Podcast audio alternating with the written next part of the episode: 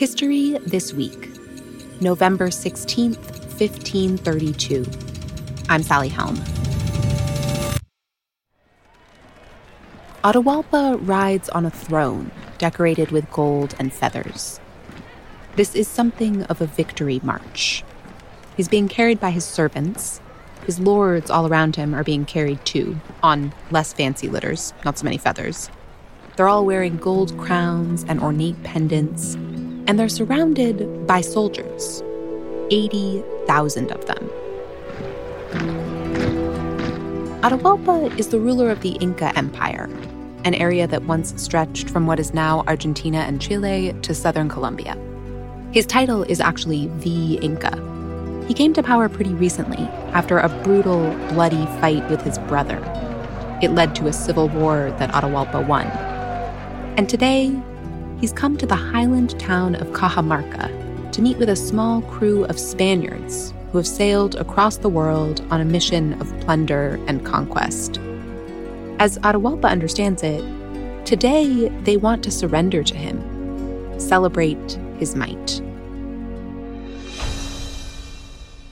So he rides into the plaza in Cajamarca to meet them in this ceremonial procession. But when he gets there, the plaza is empty. Not a Spaniard to be seen. And yet, within two hours, 7,000 of Atahualpa's soldiers will be dead and the Inca himself will be a Spanish prisoner. Today, the Spaniard Francisco Pizarro and just 168 Spanish soldiers capture Atahualpa and begin their conquest of the Inca Empire. But what was happening in the Andes before the Spaniards arrived that set the stage for this conflict? And when history is written by the victors, how can we tell what's really true?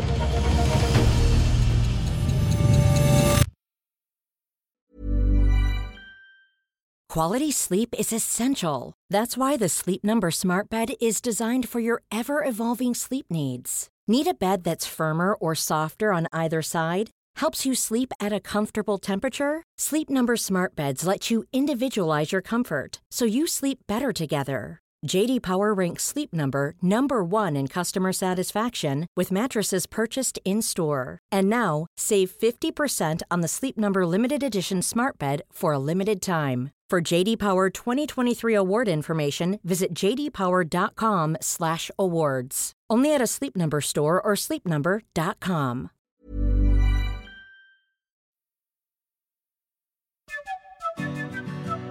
The Inca Empire centered on land in what is now Peru. Their vast territory included mountains, beaches, rainforests, deserts, even tundra. The Incas built an empire that has almost two thirds of the Earth's landforms in it. It's extraordinarily diverse. Professor Alan Covey knows this because he's walked it. Covey is an anthropologist at UT Austin. He just published a book about the Inca it's called Inca Apocalypse. And he's also an archaeologist. With his team, he has gone all over the area that the Inca used to rule, surveying it to see what's left. We've hiked, I think, the equivalent of about 30,000 miles, getting an inventory of sites occupied across a region across time. We spread out about 50 yards apart, and it could be isolated arrowheads from 5,000 years ago. It could be Inca palaces, everything in between. The Inca Empire started in the city of Cusco. In 1438, the Inca Pachacuti defended the city from attack. And after his victory, he began to rapidly expand the empire. Cusco, uh, some people think that that word in Quechua means belly button or navel that it's the center of their universe, and the body of the empire stretches out in four directions from the center of the Inca capital. They thought of these four regions as appendages, and they call the empire Tawantinsuyu, which means the four parts bound together. Pachacuti conquered a lot of territory. The famous Machu Picchu was likely built under his rule. It may even have been his personal estate. When he died, he picked a son to be his successor, and that son further expanded the empire. Inca territory was connected by this vast road system, including suspension bridges to cross water.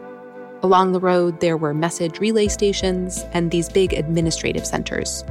But if you go off the road 10 miles in either direction, it can be hard to see the Incas in the local towns. They weren't like a government today that builds post offices and county seats where you can see government kind of in your everyday life.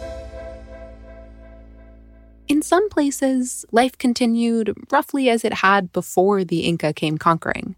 People worshipped their own regional deities, they farmed, things like quinoa and sweet potatoes and peppers. They didn't feel all that connected to Cusco. There are a lot of people that they're not committed to the Inca project. And when the Spanish get there, they find a lot of allies. The Spanish land in what Europeans would come to call the New World in 1492. They won't make it to Inca territory for another few decades. But around the same time as Columbus is making landfall, a new Inca comes to power Pachacuti's grandson. His name is Huayna Capac. The name Huayna is the name for a youth who has been initiated as a young man, but who isn't ready to get married yet. And in fact, there are versions that say that he was so young when he was brought to power that they hastened his initiation and pierced his, his ears in Inca fashion so that he would at least be recognized as being a young adult. Huayna Capac comes to power so hastily because there's been a succession battle. The previous Inca, his father, had sons with multiple women, and those women were each pushing for one of their children to become the Inca. This was pretty typical. A lot of the work of empire was family work. And so the palace became this nexus of all this female power with one Inca male there. Uh, but female power is super important. This fact about Inca society kind of went over the Spaniards' heads when they ultimately did arrive in Inca territory. They would wander into Inca temples and they'd say, Oh, there's this old man, he must be the priest. And there are these 500 women who must be temple assistants. Even now, some Western theories see the work that Inca women did as kind of quote women's work rather than as political work and work that sustained the empire. But sustain the empire it did. Huayna mother successfully pushes for her son to be the Inca, Professor Covey told us she was the most important woman in the Americas during his rule. As Inca, her son conquers more territory in what is now Ecuador. The empire building is proceeding apace, but trouble is coming for Huayna. In 1519, the Spaniard Hernando Cortez begins his conquest of the Aztec Empire in what is now Mexico, and his men bring diseases, smallpox, and others, new germs to the native people in the Americas. They had no immunity. I mean, I think in the era of COVID, we can kind of understand the pandemic idea of this in a way that maybe we couldn't have really grasped as easily before this year. The disease travels down from Aztec territory to the Inca Empire, and it spreads. Killing, you know, maybe 30, 40% of people in the empire. We don't really know 30 to 40% could have been more than 4 million people. Cortez also creates another problem that will come to threaten the Inca Empire. He gives other Spaniards a taste for the life of a conquistador because he gets rich. And one man in particular takes notice of that Francisco Pizarro. Legend has it that he crossed paths with Cortez, who was bringing treasure back from the Aztec world. Pizarro is very interested in treasure. He's not a highborn guy, and he believes he can find wealth in the New World. He sets out in 1509 and plunders various parts of Central and South America. He is ruthless in his quest. He shows no regard for the lives of the indigenous people. When he's in what is now Panama, he hears about a land to the south that is rich in gold the Inca Empire. He tries to go there in 1524, but suffers losses in battles with the indigenous people and heads back to Spain for a bit. And around the same time, in the Inca Empire, tragedy strikes. Huayna Capac himself succumbs to the disease that is sweeping through his world. He wasn't an old man. He was still in his adult prime. They say his hair hadn't gone white yet, and he hadn't really figured out who was going to be the Inca after him. This sends the Inca line of succession into disarray. His frontier captains up in Ecuador raised up one of his sons, Atahualpa, and said, We want to follow him. Back in Cusco, in the capital, they raised up a different son named Huascar. These brothers each have different factions supporting them. Atahualpa is up on the frontier with the warriors. So he has the kind of military potency of his father. His brother has the sacred place. That sacred place being the capital, Cusco. He's at the center of the Inca universe. He's the one that's going to come out in the plaza with the most powerful sacred objects, and he's going to oversee ritual life. So Huascar is at the political and religious center of things. But Atahualpa has military might, and both want to be the Inca. Atahualpa, up on the frontier, he tried to build a palace for himself up in Ecuador that would show he was an emperor. He made a statue of his father and then had a coronation ceremony where his father's statue gave him the crown and named him Inca. So he's got some inadequacy issues.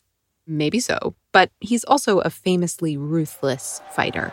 He's known for just bloody reprisals against people that stand in his way. Meanwhile, Huascar in Cusco he would sit in the plaza getting drunk himself during the day. Uh, he was full of bluster. He was disrespectful to his mother. Like there, there are accounts where he's incredibly verbally abusive toward her. If these descriptions of the two brothers sound a bit over the top, that's because they might be. Covey told us that the records we have about these men and this period of history they come down from various enemy factions.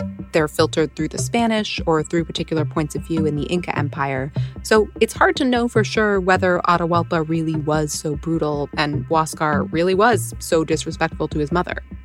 We do know that these two men came to blows. There was a civil war. Huascar musters up some troops using his political might, but they're an inexperienced group of farmers and herders and Atahualpa. He can bring maybe 20 or 30,000 battle hardened and well armed shock troops that are used to hand to hand combat. And that's kind of the story of the engagement in that civil war. Huascar is no match for Atahualpa's well trained army. Huascar keeps sending general after general north on the road. They get cut to ribbons by the frontier veterans. Atahualpa is coming down from the northern frontier when his soldiers take Cusco.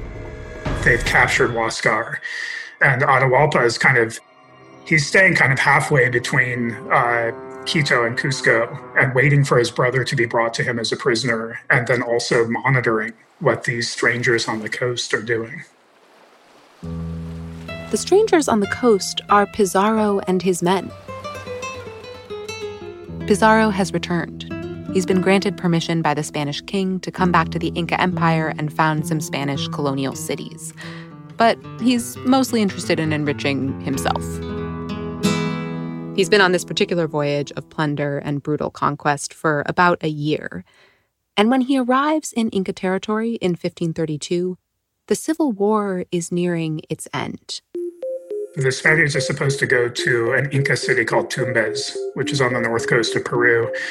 And by the time they finally get there, that city's been burned out in the Civil War. It was clear to them that something big had happened. And as they moved down the coast, they realized that they were following maybe a few months behind Atahualpa's coastal troops who were coming through valley by valley and basically bringing his vengeance against people who hadn't supported him. So Pizarro is passing among people who have been treated badly by the Inca and who may be ready to align with this outsider. Atahualpa gets word of the Spaniards' presence. It's not exactly clear to him who they are. Supposedly, there's a debate over, you know, who are they? There's some people that say, well, they might be supernatural. I don't like to put it that way because Europeans have played up this idea that native people saw them as gods. I think that what happened is when the Spaniards are coming through Ecuador, they start reading a document that they're required to read on first contact with Native people, reading it through translators, uh, kids that they've captured and enslaved and taken to Spain with them so they can learn some Spanish. And the document says, well, God created all of us. He created us over in Spain and you here, and God sent us out to spread religion. The document says, you can accept our presence and become Christians, but if you resist, we're going to fight you. And this document, when read through translation, if they're using like the Quechua word for creator, it may have sounded to native people like the Spanish are landing and saying, we are the creator returned. We have come from the creator and we're emissaries who represent the creator.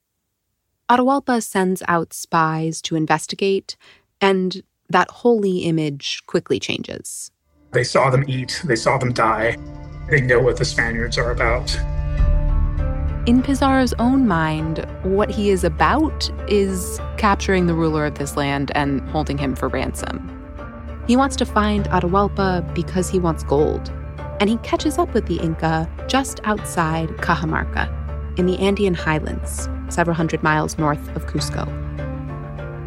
The Spanish move in and occupy the city. There aren't any Inca troops in Cajamarca, they're with Atahualpa. He's a few miles out of town at these hot springs where he's trying to act like an emperor and be in this sort of palatial retreat. Some of Pizarro's men come out to the hot springs to speak with him. They basically say, We come in peace. We want to help you rule your kingdom and secure your place as Inca. We want you to know Pizarro says that he loves you and he, he wants to be like your brother, and we will fight for you. So that if there's anyone that's giving you trouble, send us and we'll fight. So, so they were they were trying to say in their own way, we represent Charles V, and if you surrender to him and let us kind of run things through you, we want to be your allies. But what they came sounding like was, we surrender to you. Plus, they accept Atahualpa's offer of food and drink, which to him marks them as his subjects. The Spaniards and Atahualpa arrange a meeting for the next day in the plaza in Cajamarca. Atahualpa thinks it's to celebrate his might. Anyway, he has nothing to fear from these people. His soldiers outnumber the Spanish 80,000 to 168. But Pizarro is laying a trap. They set up for an ambush in the plaza. So they have their soldiers mounted in the buildings around the plaza. They're wearing their armor. They set up a cannon there's a narrow causeway that leads from the hot springs to the city. When Atahualpa's army crosses it, they'll be out of formation and exposed. In the plaza, the Spanish will strike.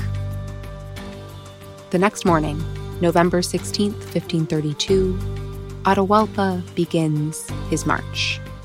People are in, in, their kind of ceremonial best. His bodyguards, who are dressed in these checkerboard colored mantles, they sweep the road. They're singing victory songs along the way. And at the head are the highest ranking people with Atahualpa in the front.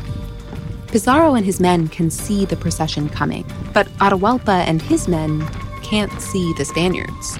So they come into the Inca city, and there's no one there because the Spaniards are all hidden he's mad. He's like, they ran off. Atahualpa starts shouting for them. Meanwhile, these Spaniards they're they're ready to attack. They have artillery ready to uh, fire from from the plaza. So he he probably sees their run. He's like, "Why are you hiding? Like, what's going on?" At this moment, Pizarro sends into the plaza a priest, Father Vicente de Valverde who's the last priest left on the expedition, as far as we know. Some of them went home because of how brutal Pizarro already had been. Valverde is there to bargain with Atahualpa. He comes out with this religious book and he starts to talk. And Atahualpa, in my interpretation, he may have seen that religious book and the person who spoke for it the way that he would have seen a sacred object and the person who would have spoken for it. In Inca spiritual tradition, this could happen a sacred object called a huaca could speak to a person.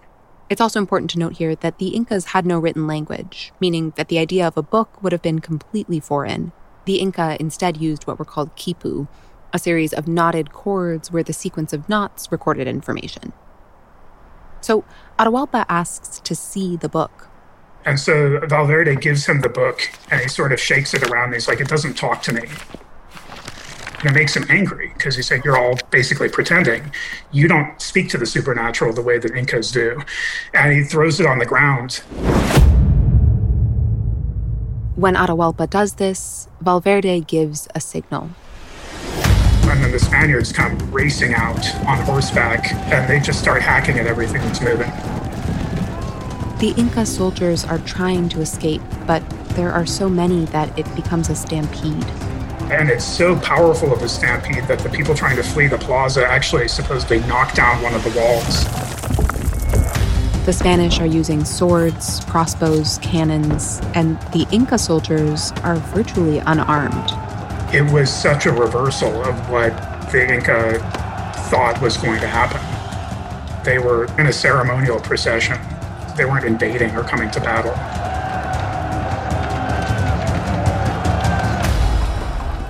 Amid all the chaos, Pizarro personally takes Atahualpa prisoner. And Atahualpa later said the Spaniards killed about 7,000 of his men in, in a couple of hours. That's it's a crazy body count.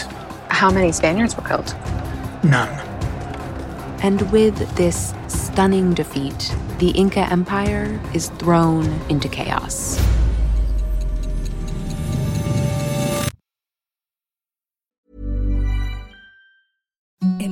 Softest sheets you've ever felt. Now imagine them getting even softer over time. That's what you'll feel with Bowl and Branch's organic cotton sheets. In a recent customer survey, 96% replied that Bowl and Branch sheets get softer with every wash. Start getting your best night's sleep in these sheets that get softer and softer for years to come. Try their sheets with a 30-night guarantee. Plus, get 15% off your first order at bowlandbranch.com. Code BUTTERY. Exclusions apply. See site for details.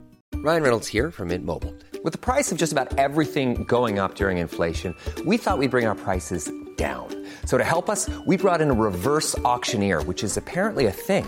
Mint Mobile unlimited premium wireless. Ready to get 30, 30, bit to get 30, bit to get 20, 20, 20, bit to get 20, 20, bit to get 15, 15, 15, 15 just 15 bucks a month. So, Give it a try at mintmobile.com/switch. slash $45 up front for 3 months plus taxes and fees. Promo for new customers for limited time. Unlimited more than 40 gigabytes per month slows. Full terms at mintmobile.com.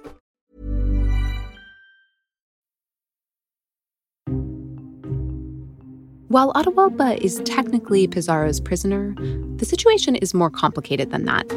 Pizarro is surrounded by still an Inca army deep in Inca territory, and Atahualpa has seen his army scattered, and he knows that there's still factionalism, and he's got a lot of enemies in the Andes. And so they both need each other. They end up striking an agreement. The exact agreement that Pizarro came here hoping for. Atahualpa offers rooms full of silver and gold as a ransom. Pizarro accepts. And then Atahualpa is actually treated pretty well. He's allowed to live in a palace, and though Pizarro doesn't know it, he will become a pawn in Atahualpa's political game.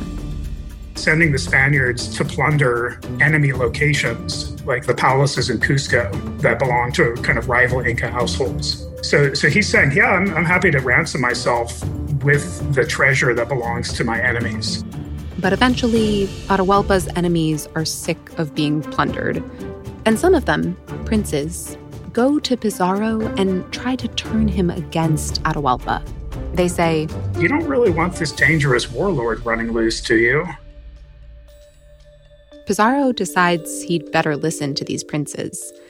He drums up some charges against Atahualpa, accusing him of raising an army against the Spanish. But no one ever sees the army. There's a show trial, and Atahualpa is sentenced to death. He's going to be burned at the stake. This is an especially horrible way to die in Incan culture because the Inca was traditionally mummified so that he could live on in the afterlife. Pizarro offers Atahualpa a gruesome bargain. If he converts to Christianity, he can instead be executed by strangulation. Atahualpa agrees. And They strangle him and then leave his body out in the night. afterwards, the Spaniards name a new Inca and go with him to Cusco. But he dies on the way. He may have been poisoned by one of his enemies. The Spaniards name a different Inca. They think he's their puppet, but he later fights against them. It all gets very messy. Europeans centuries later wanted to make it sound definitive and easy because they claimed superiority. But reading closely shows that it was a lot more complicated. After about 40 years, though, the Spanish are in control.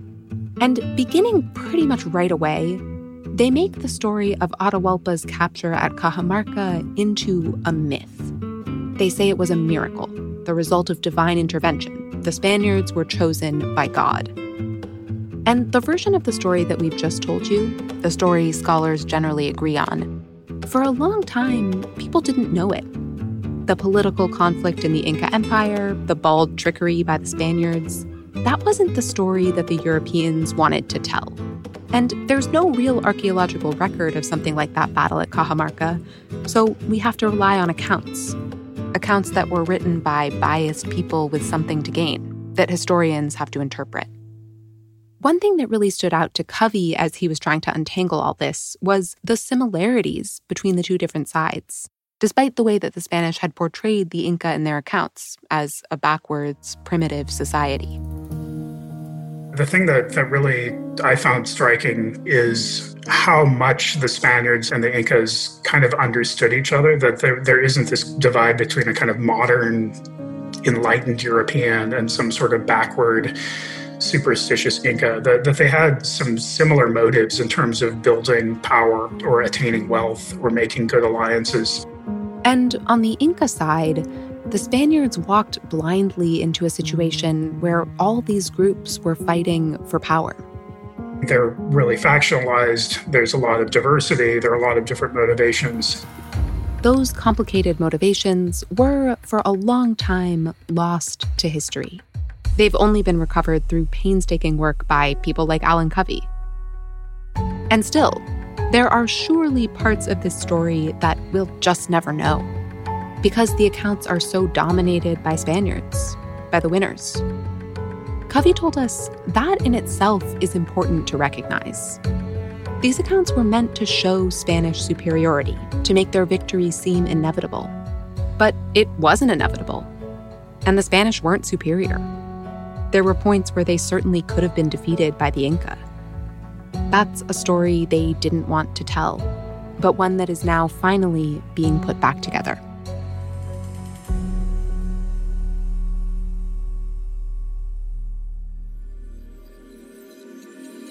Thanks for listening to History This Week. For more moments throughout history that are also worth watching, check your local TV listings to find out what's on the History Channel today. And for history anytime, anywhere, sign up for a seven day free trial of History Vault, where you can stream over 2,000 award winning documentaries and series from your favorite device with new videos added every week. To start your free trial, visit historyvault.com forward slash podcast today. This episode was produced by Ben Dickstein. History This Week is also produced by McKamey Lynn, Julie Magruder, and me, Sally Helm. Our editor and sound designer is Dan Rosato, and our researcher is Emma Fredericks. Our executive producers are Jesse Katz and Ted Butler. Don't forget to subscribe, rate, and review History This Week wherever you get your podcasts. And we will see you next week.